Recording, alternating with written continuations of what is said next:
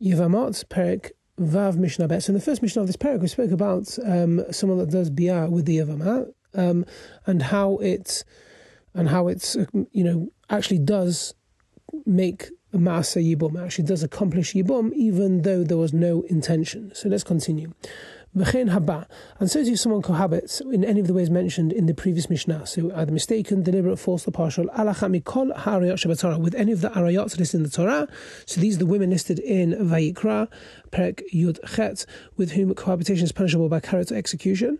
So opsolot, or with any disqualified women. So these are women with whom cohabitation is prohibited but not punishable by karet or execution. Kagon almana lechoin gadol, for example, a widow who is forbidden to kohen gadol, gurusha v'chalusa lechoin hedyot, a divorcee or chalusa with who is forbidden to a kohen hedyot. So kohen gadol is forbidden to marry a widow, an ordinary kohen is forbidden to marry a divorcee by biblical law, and it is and it's forbidden to marry chalusa by rabbinic law because she resembles a divorcee. Mamzeret on Israel, uh, such as a mamzeret or netina, who is forbidden to even a regular Jew. A mamzer is a child born from a forbidden union, punishable by karet or execution, or from a parent who is a mamzer or mamzeret. The Torah prohibits cohabiting between a mamzer and a regular Jew. And Natzin is the descendant of the Givonim, a group of Canaanites who tricked Yahshua into accepting them as converts because of the cruel nature they later displayed. David HaMelech banned other Jews from marrying them. So this this kind of union, Bat Yisrael, Mamzer and Natin, or regular Jewess is forbidden to a Mamzer and Natin. Pesala, in all these cases, he disqualifies her from the Kohuna. So even if he did not realize that she was forbidden to him, or he was forced to cohabit with her, or she was mistaken or forced, or they cohabited only partially, the woman becomes disqualified from the Kohuna by this act. She may no longer marry or be married to a Kohen, or eat Truma if she is the daughter of a Kohen. Um, and again, the Torah did not distinguish between um, natural cohabitation and unnatural cohabitation, even if they cohabited naturally, which is biash lakadarka. Um, she disqualified from the kahuna. Mishnah Gimel. We learned in the previous Mishnah that if a woman cohabits with a man who with men who are forbidden to her, she becomes disqualified from marrying kohen and from eating teruma. The Mishnah discusses whether erusin betrothal to one of these men it disqualifies the woman from the kohuna even before they complete the marriage and cohabit.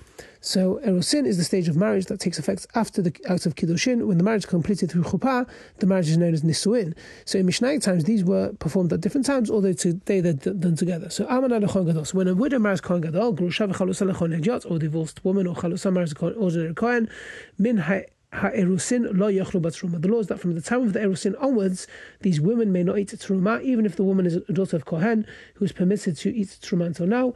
The forbidden erusin alone disqualifies her from eating truma from then on, even before she completes the marriage and cohabits with the husband. Since she is now awaiting a forbidden cohabitation, she may no longer eat truma. So during Erusin, the bride awaits the completion of the marriage Nisuin, after which her husband will cohabit with her. The rabbis therefore prohibited her as if she had already cohabited with him. An opposing view, Rabbi Eliezer, Rabbi Shimon, Machshirin, Rabbi Eliezer and Rabbi Shimon consider them eligible for Truma as long as they have not acted, actually cohabited with them. According, according to Rabbi Eliezer and Rabbi Shimon, forbidden Erusin alone does not disqualify Cohen's daughter from eating Truma.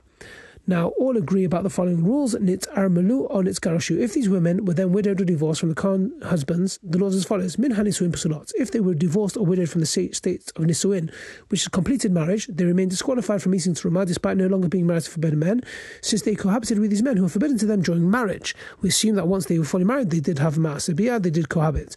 Min ha'erusin kishar, but if they were widowed or divorced only from a state of erusin, they are once again fit to eat truma, since they never actually cohabited with the men forbidden to them and are no longer in a forbidden relationship, they are allowed to eat turuma. Even the first Tana who disqualifies them from turuma during the erosim period because they are awaiting a forbidden cohabitation permits them to resume eating turuma once they are widowed or divorced and are no longer awaiting a forbidden cohabitation. Have a great day.